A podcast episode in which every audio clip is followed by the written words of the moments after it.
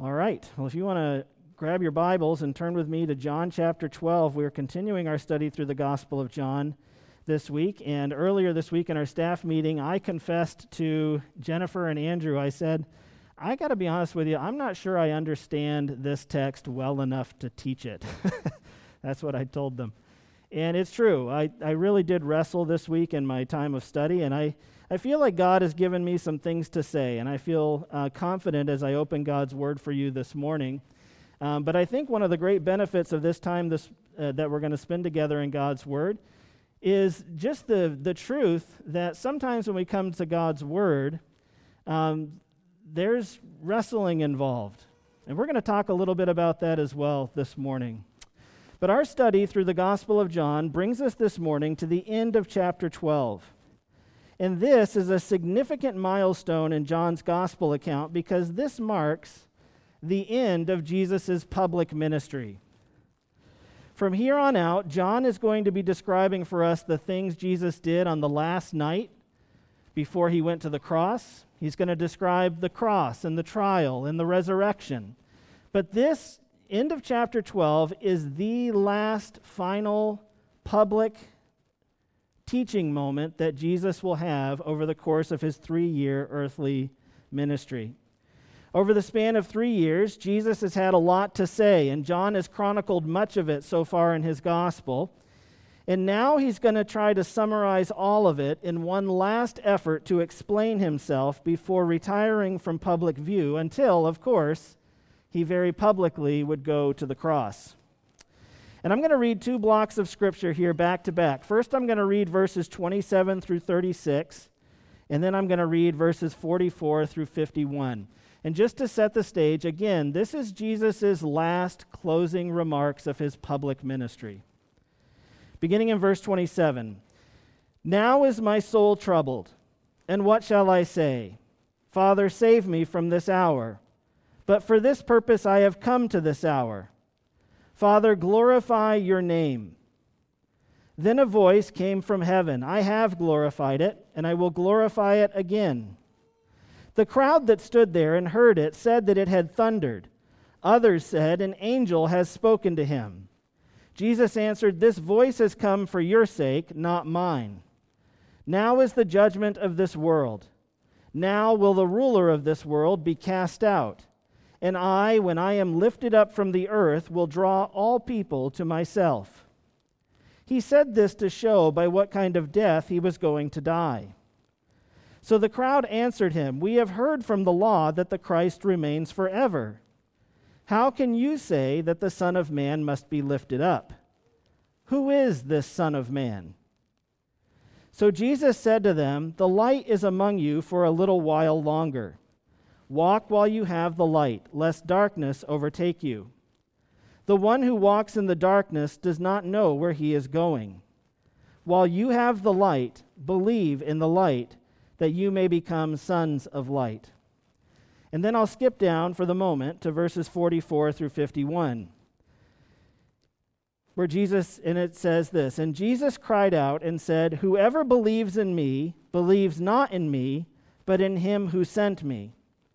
And whoever sees him who sent me, whoever sees me, sees him who sent me. I have come into the world as light, so that whoever believes in me may not remain in darkness. If anyone hears my words and does not keep them, I do not judge him. For I did not come to judge the world, but to save the world. The one who rejects me and does not receive my words has a judge. The word that I have spoken will judge him on the last day. For I have not spoken on my own authority, but the Father who sent me has himself given me a commandment, what to say and what to speak. And I know that his commandment is eternal life. What I say, therefore, I say as the Father has told me. And thus concludes Jesus' public ministry and really his public remarks. This is his closing argument. And because this is a summary, really, what's happening here, this is a summary of all of his teachings up to this point in the Gospel of John.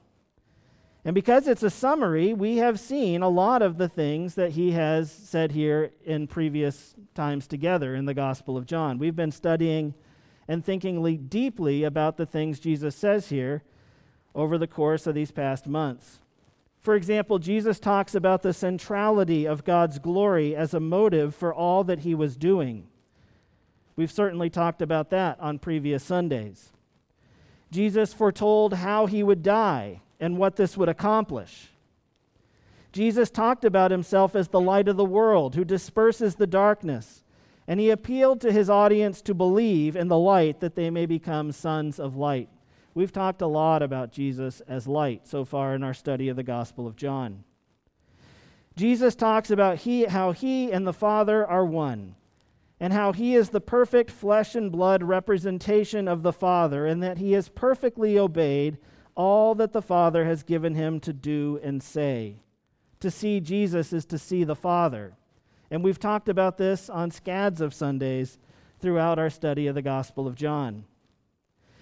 He talks about the power of his word to save to eternal life or to judge the wicked on the last day. And throughout this final public address, just as he did throughout three years of his earthly ministry, he is appealing to people to believe in him in order that they might be saved. In verse 36, he says, While you have the light, believe in the light, that you may become sons of light. However, immediately following this verse, John interjects as a commentator. And he inserts seven verses of commentary before Jesus resumes his final public comments in verse 44 and in the midst of that commentary might arise some confusion. In verses 37 through 43, right after Jesus urged his audience to become sons of light, John, writing under the inspiration of the Holy Spirit, feels it necessary to explain why so few have responded to Jesus with a true saving faith. He says that even though Jesus had done so many signs before them, they still did not believe in him. And then, by way of an explanation, he continues, so that the words spoken by the prophet Isaiah might be fulfilled. And here he's quoting from John uh, from Isaiah 53. Lord, who has believed what he heard from us? And to whom has the arm of the Lord been revealed? And then in verse 39 comes a very strongly worded statement from John. Therefore, they could not believe. For again, Isaiah said, and here he's quoting from Isaiah 6 He has blinded their eyes and hardened their heart, lest they see with their eyes and understand with their heart and turn, and I would heal them. Isaiah said these things because he saw his glory and spoke of him.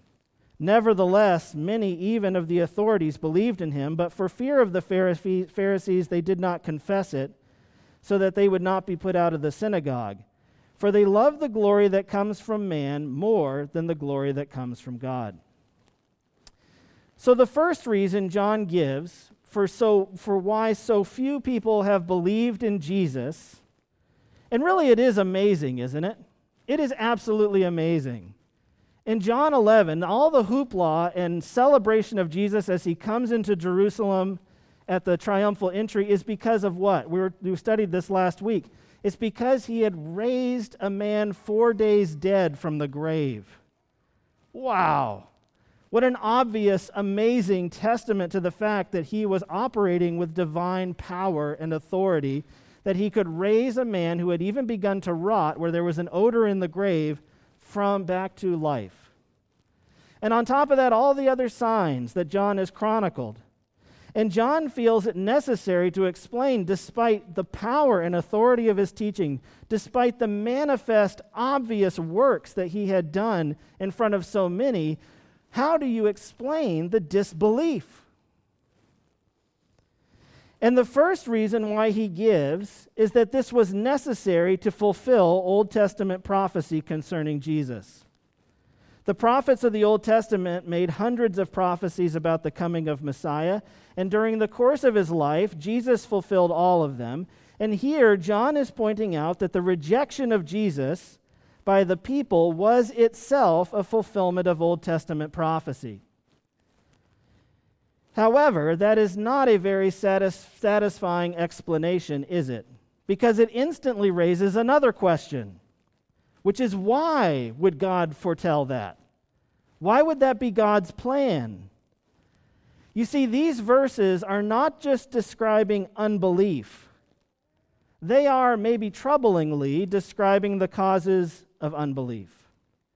And the cause, cited by the prophet Isaiah and John, is that God Himself hardened hearts and blinded eyes so that, as verse 37 states so flatly, therefore they could not believe. And the question I had sitting in my office, looking at my Bible, was this God, why on earth would you do that? Why? Why wouldn't God want them to see understand, turn, and be healed? Why would God call out to them, call out to them to believe while simultaneously blinding their eyes and hardening their hearts so that they could not? Why? Guys, that is a tough question. That is the question where I start thinking, maybe I shouldn't be a pastor. Maybe I should see if Pastor Andrew wants to speak this Sunday. I don't know. Those are some really tough questions. And in the time we have left, I'm going to do my level best to try and answer them. But before I take a stab at it, let me just first point this out. At the heart of these verses is a great mystery. Exactly how does the perfect sovereign will of God intersect and work alongside human responsibility. And there is something in the human mind that is both drawn to a mystery and that is also almost offended by the continuing existence of a mystery. Human beings are set apart from the rest of created beings by our intellect. And mysteries are like a knowledge vacuum that draws us in almost against our will we are naturally drawn into a mystery. Some of us are especially wired this way. As the, as the saying goes, nature abhors a vacuum, and our minds just can't tolerate this knowledge vacuum we call a mystery. Maybe you're the kind of person who's always taking things apart and putting them back together.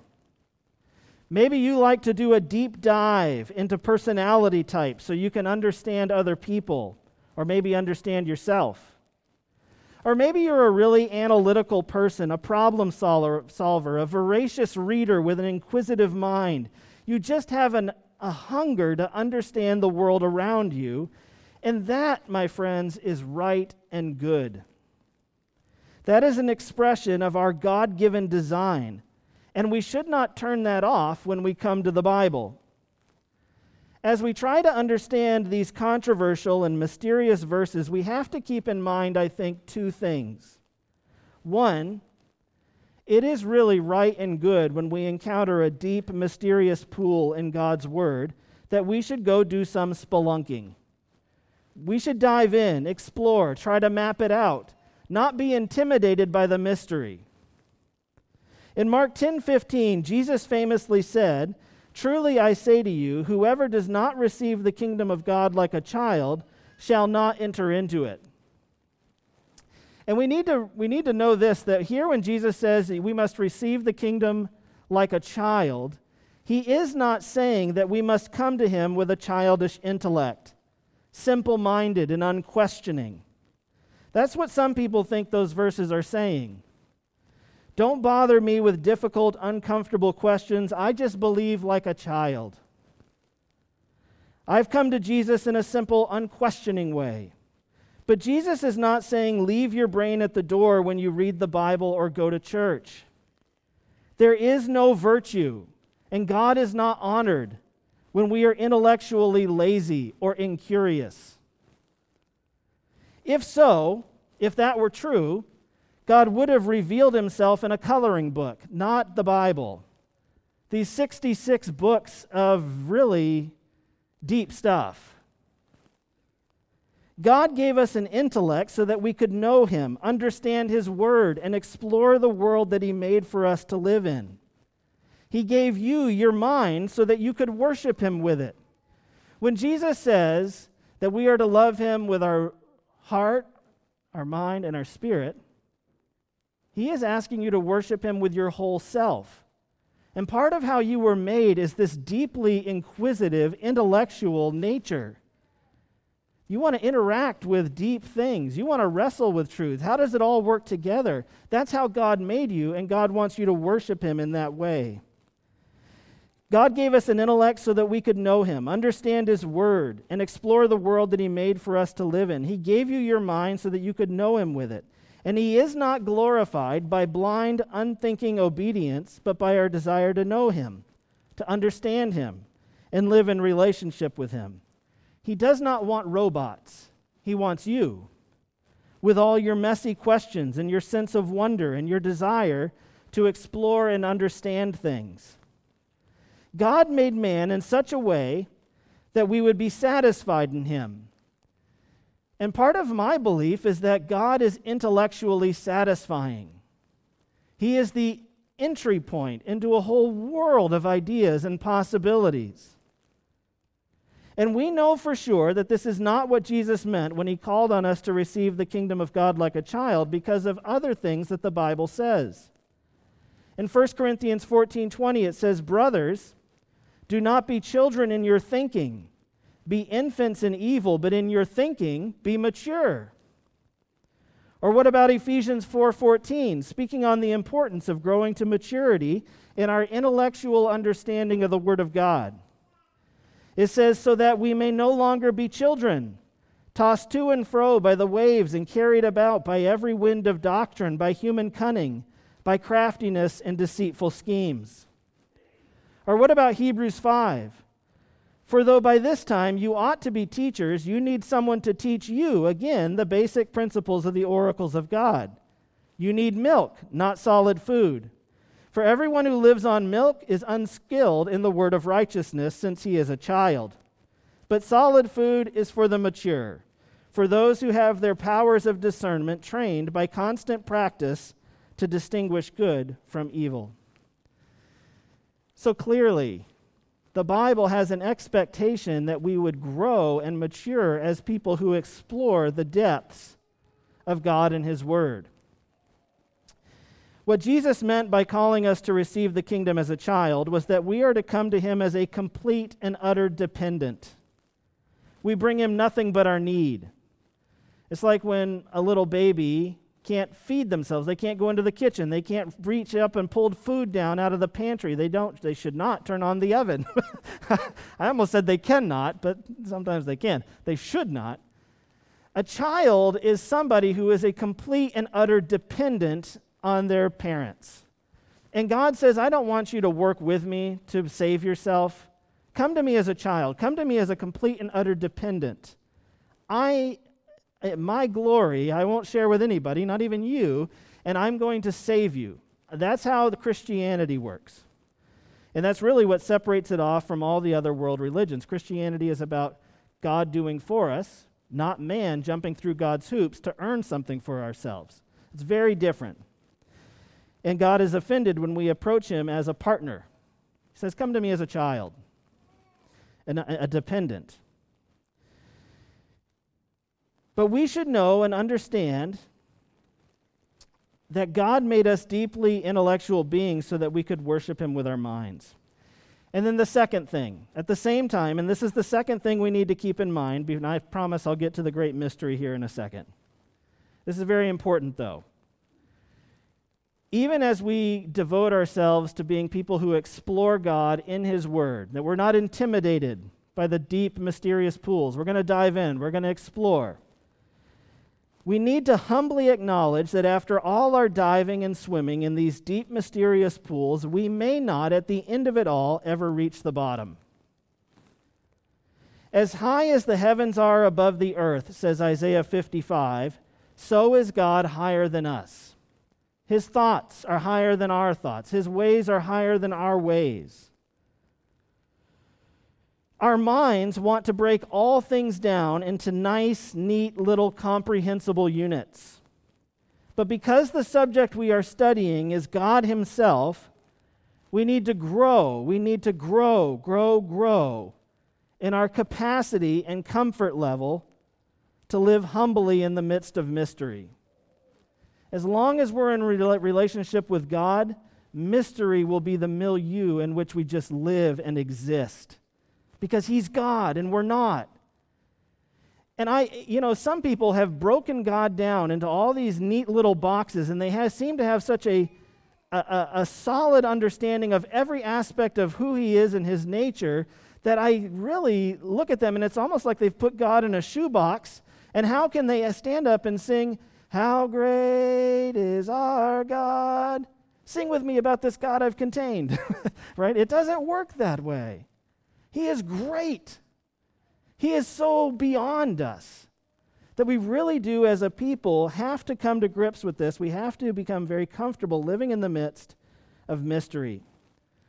The Bible confronts us with lots of things that are very mysterious.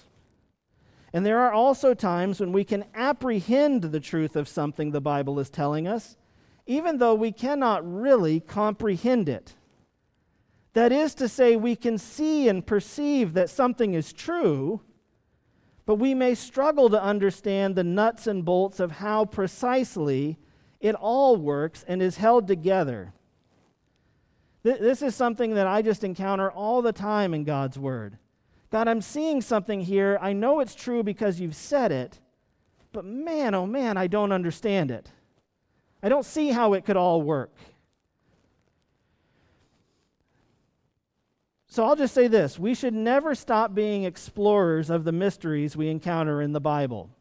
We should never just throw our hands up and say, ah, just can't be known, so don't bother. But neither should we put faith on hold until all our questions are answered, because then you never arrive at the place of faith. Those questions will always be hanging out there. God will always be God. We will always be smaller than Him. He will always be somebody who exists in the midst of a lot of mystery and operates with mystery. But now, after that long digression, let's return to the mystery at the center of our text for this morning.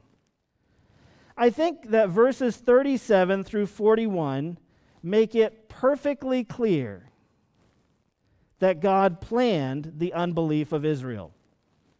I just don't find any language in here that could give me any wiggle room to explain it any other way.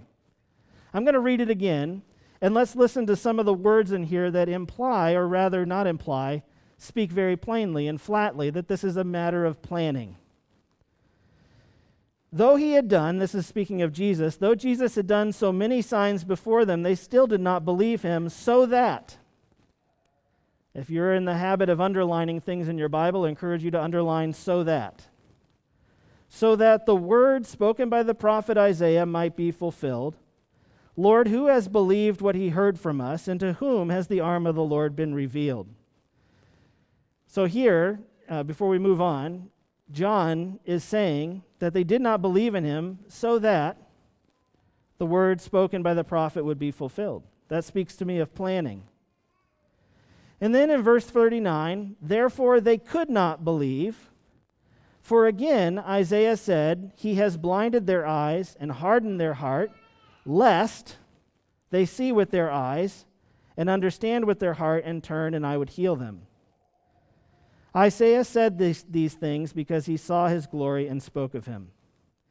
So I find words like so that, therefore, and lest. He speaks in a very uh, direct way about God actively blinding and hardening. The agent of this blinding and hardening is God, according to Isaiah and by extension, John. Now, throughout our study of the Gospel of John, all right, now I'll just say this that's that's a hard truth. Now, this is a deep, mysterious pool. Because at the same time, he is making an appeal for people to believe in him while simultaneously hardening hearts and blinding eyes. This, again, is very hard, very mysterious. Throughout our study of the Gospel of John, the sovereignty of God over both belief and unbelief has been repeatedly emphasized. It has been implied in the meaning and behind many of the miraculous signs that Jesus worked. Now, you might remember about a year ago, we worked our way through the miraculous signs of the book of John. And the central meaning of many of those signs was that God is the decisive author of salvation and belief. He is the one who works that and brings that into existence. It was also the central point of Jesus' nighttime conversation with Nicodemus in chapter 3. You might remember that he told Nicodemus, Nicodemus said, I know some things about you. And Jesus responded by saying, Unless you're born again, you cannot see the kingdom of God. And unless you're born again, you cannot enter the kingdom of God. In other words, stating that unless you are born and made new, regenerated, you can't see or enter into the promises. God is sovereign over belief and unbelief. Nicodemus, what you need is for God to work a miracle by making you born again so that you can see. In John 6:44, Jesus says this, "No one can come to me unless the Father who sent me draws him." That is speaking about a God who operates sovereignly over belief and unbelief. He says in Isaiah in John 10, which really the whole chapter of John 10 is about the incredible sovereignty of God expressed through Jesus over belief and unbelief. But in John 10:28, Jesus said, "I give them eternal life, and they will never perish. No one can snatch them out of my hand. I give them. No one can snatch." This is a God speaking about his sovereignty over belief and unbelief.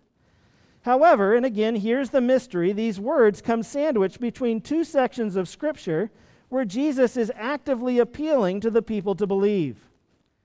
He is also a God who sets before people life and death and urges them to make a decision. In verse 36, Jesus again exhorts the people while you have the light, believe in the light that you may become sons of light. And in verse 44, Jesus cried out and said, Whoever believes in me, So the Bible is super clear about a couple things. The Bible is super clear that God is sovereign over belief and unbelief. But it is equally clear that we are all personally responsible, guilty, and worthy of blame for our unbelief. God is re- sovereign, and man is responsible. Both of these statements are true, whether we can understand it or not. The point at which the free will of man and God's perfect sovereign will intersect is probably somewhere out beyond the finite limits of the human mind. John raises the mystery, but he does not, or perhaps cannot, shed light on how it all works. And we are left apprehending the truth that God is sovereign and man is responsible, but not really comprehending how that can be or how that all works together. We do know from our study in John 3 that Jesus told Nicodemus again, he says this For God did not send his Son into the world to condemn the world, but in order that the world might be saved through him. Whoever believes in him is not condemned, but whoever does not believe is condemned already because he has not believed in the name of the only Son of God. And what this means, these verses, is that when Jesus states that those who do not believe are condemned already, this means that the thing man deserves, that which man has earned, is condemnation and wrath. Ephesians 2 3 says that human beings are, by their very nature, objects of wrath. All have sinned and fallen short of the glory of God. There is no one righteous, no, not one. The belief of man, the unbelief of man, is a guilty, blameworthy unbelief for which we are responsible. So God is not so much picking winners and losers. Jesus' statement is that man has already rebelled and picked the losing side. But the great news of the gospel, the good news of the gospel, and really I hope that this sermon does not harden hearts but softens them. I hope it doesn't blind people. I hope it opens eyes. The great news of the gospel is that God is so much more than fair. He is also merciful and full of grace. No man can ever charge God with being unfair because no man should ever hope to get from God what they deserve. What would fairness require? If we said, God, be fair, what would fairness look like? We should cringe in terror at the thought of God who is only fair, a God who only metes out what we deserve, what we've earned.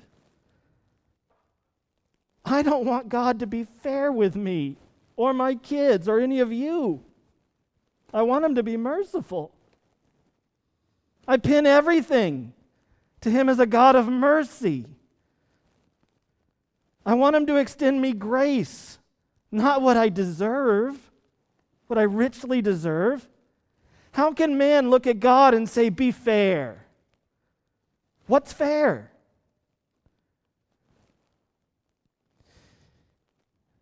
So Jesus says, Those who reject me are condemned already. That is their natural state. You are all living in a state of condemnation. I am here that some whose eyes of their heart have been opened might be delivered out of that awful, horrifying reality into another. I am here as an agent of grace and mercy I'm not picking winning, winners or losers. You have all chosen the worst lot. And I am here as a supreme expression of grace to take the place of many of you in that awfulness, that you might have my place in heaven. That's not fair. That's grace. And that's what Christianity is all about. Now, by quoting these separate passages from Isaiah, which is what John does, John quotes from Isaiah 53 and Isaiah 6.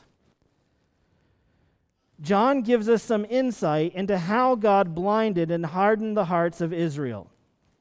In Isaiah 53, from which his first quote is drawn in John 12 38, we find a description of the suffering servant whom we now know to be Jesus. And immediately following the verse that John quotes in verse 38, Isaiah goes on to describe Jesus in this way He had no form or majesty that we should look at him, and no beauty that we should desire him. He was despised and rejected by men. So the point is that Isaiah prophesied that this suffering servant would be rejected. Israel would not believe in him, which is why John in John 12 38 it says, Who has believed? But why did they not believe? Isaiah says it's because he had no form or majesty that we should look at him. He didn't match what they were looking for. Their fallen, pride polluted hearts looked at Jesus in all his humble lowliness and all of his ordinary humanness, and they said, Next. what else you got? I have, at, at, different times in my life, suffered from a phenomenon very similar to this. Maybe you have too, where I was blinded to something even though there was nothing wrong with my natural sight. When I was a police officer, for example, I remember one night very distinctly, I was out on patrol and we, I was driving around the city, and I heard the dispatcher say there was a bar fight at one of the bars downtown. And as I was responding, the dispatcher gave us more information. It's a white male, he fled the scene, and he's wearing a red sweatshirt. So as I'm driving towards the bar, what am I doing? I'm scanning for males wearing a red sweatshirt. But later, when we looked at surveillance camera from another business on the same street, we saw that as soon as he exited the bar, what did he do? Took off his red sweatshirt. Uh, the man could not, you couldn't say the man was smart, but you could say he was crafty. There is a difference between the two. He took off his red sweatshirt, and so as I was driving, I drove right by this man. But because I was scanning for a red sweatshirt, I didn't recognize him for who he was. And I just kept going. And I, what I think this is telling us is that the Israel that Jesus came to was suffering from kind of a spiritual tunnel vision. They were, they were wired in such a way that the Messiah they wanted, the Messiah they expected, the, the way they wanted God to show up with power was not a meek and lowly Jesus who would go to the electric chair, basically, who would be dragged before the courts as a common criminal and hung up on a cross. What is that? N- next. What else you got? That's not what we want. That's not what we're looking for. And so they're blinded to the excellence, the satisfying beauty of who he is. The need meeting nature of Jesus is totally missed because they're scanning essentially for a red sweatshirt.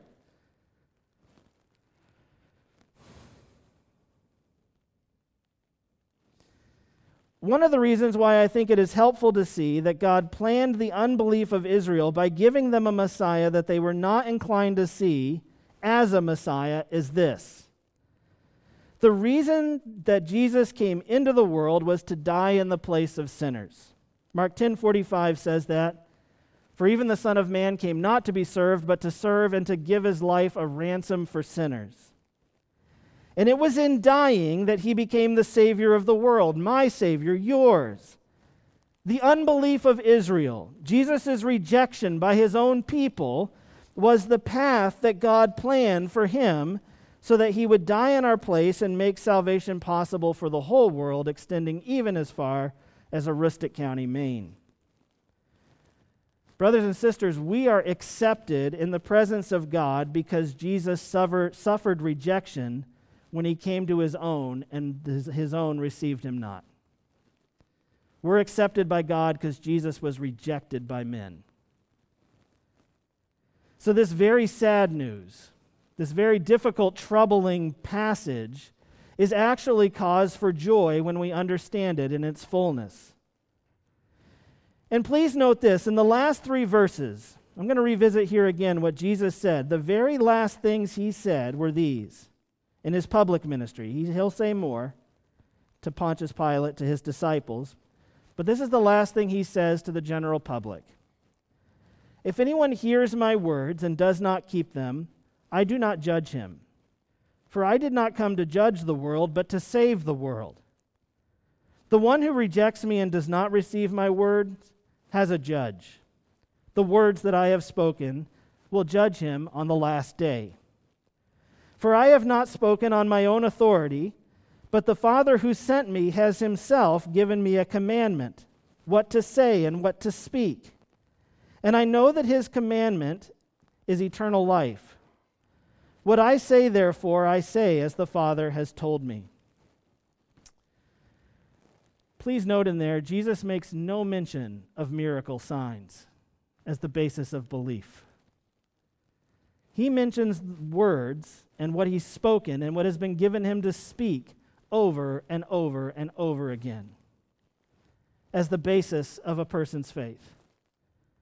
John Piper says this He says, We know Jesus and we know the Father, and we are saved, and we have eternal life through the words of Jesus because they are the very words of God. And they have the unique divine power to bring Jesus himself to the human soul.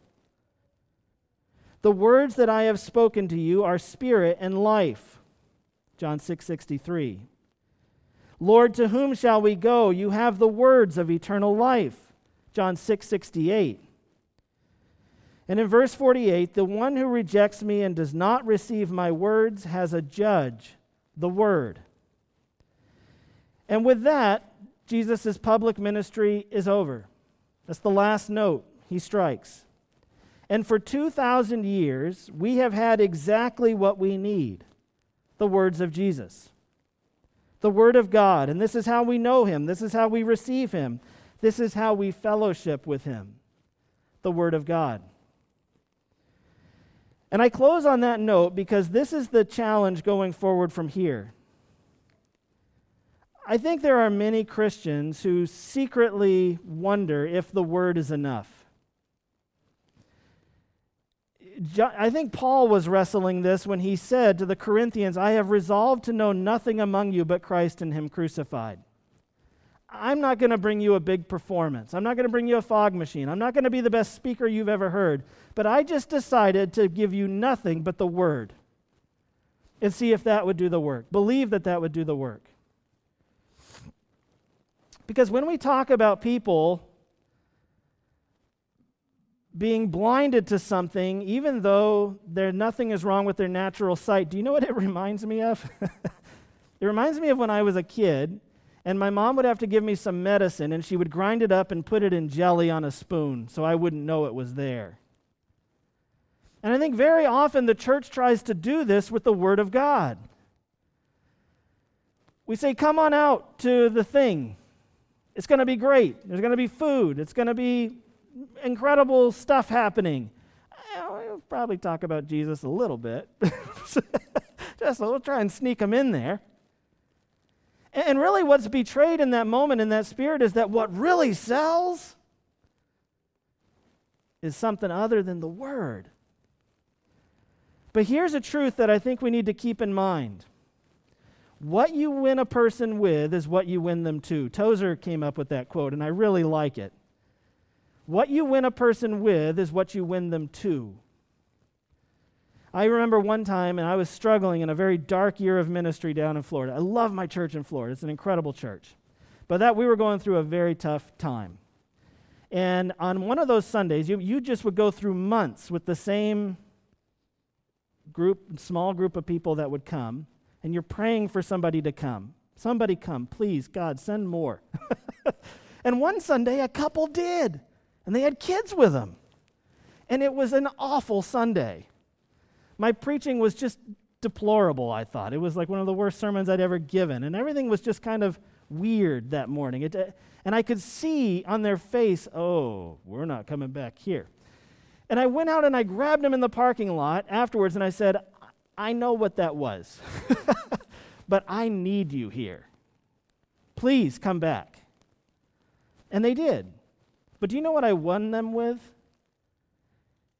You're super duper important and these people suck.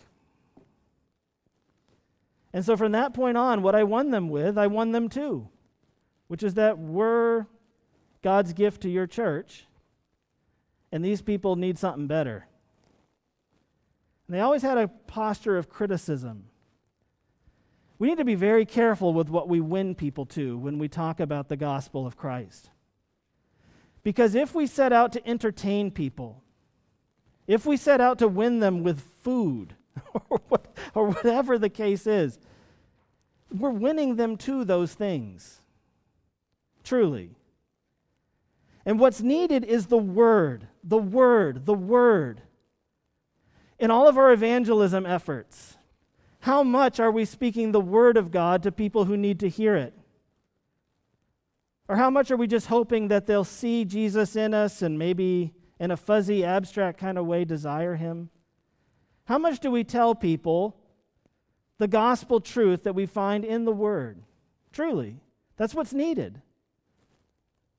And would we win gospel shaped converts if we didn't do that? I don't think so. It's a perverse thing that today sometimes the church blinds people's eyes to Jesus by trying to make him more palatable or relevant or whatever. Jesus said, You have my word. My word is all you need.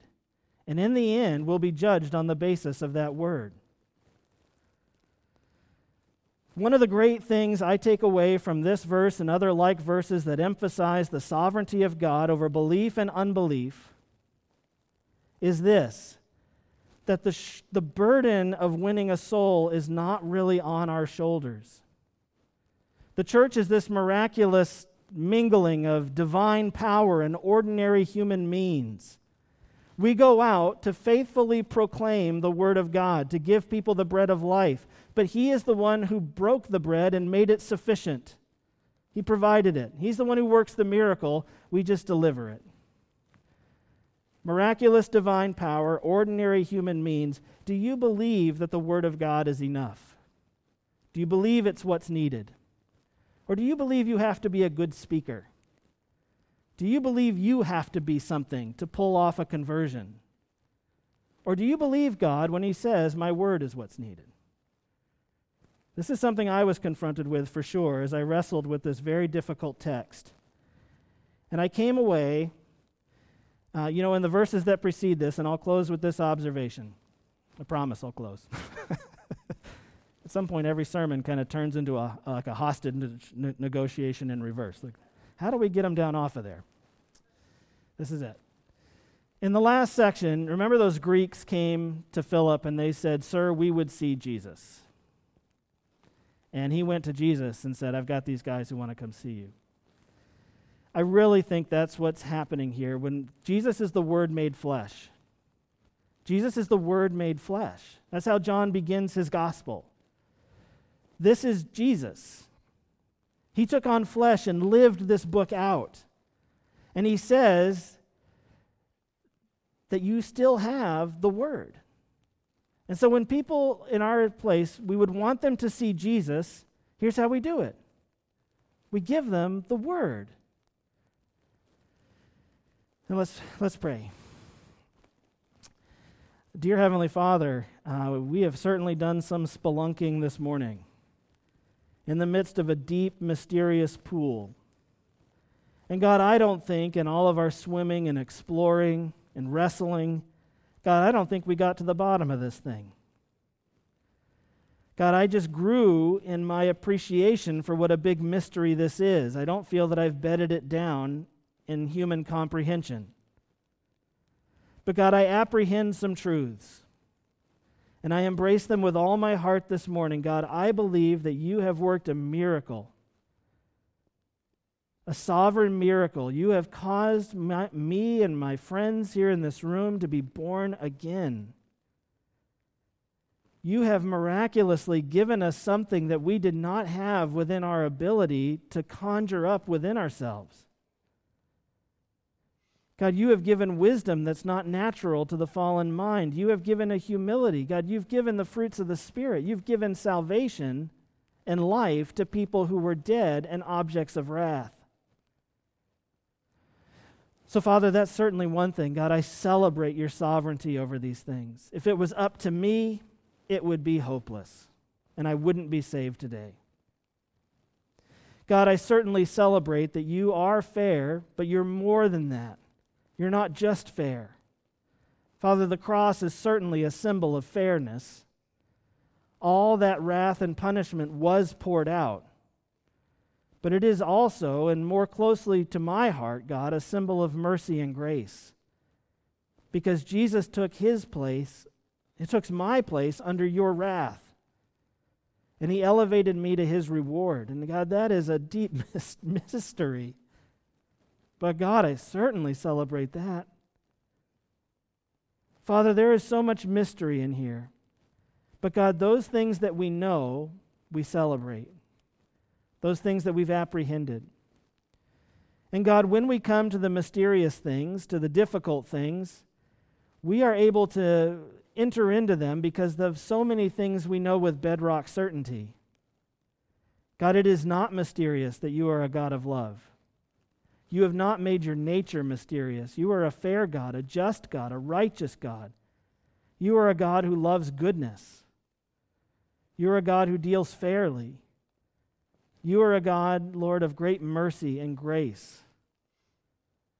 And so, Father, we ask your forgiveness for those times when we come to verses in your word that make us think otherwise. Because in wrestling with them, we're taken into deeper levels of understanding of just how amazing and excellent you are. God, help us to explore. Help us to live humbly in the midst of mystery. We pray all this in Jesus' name. Amen.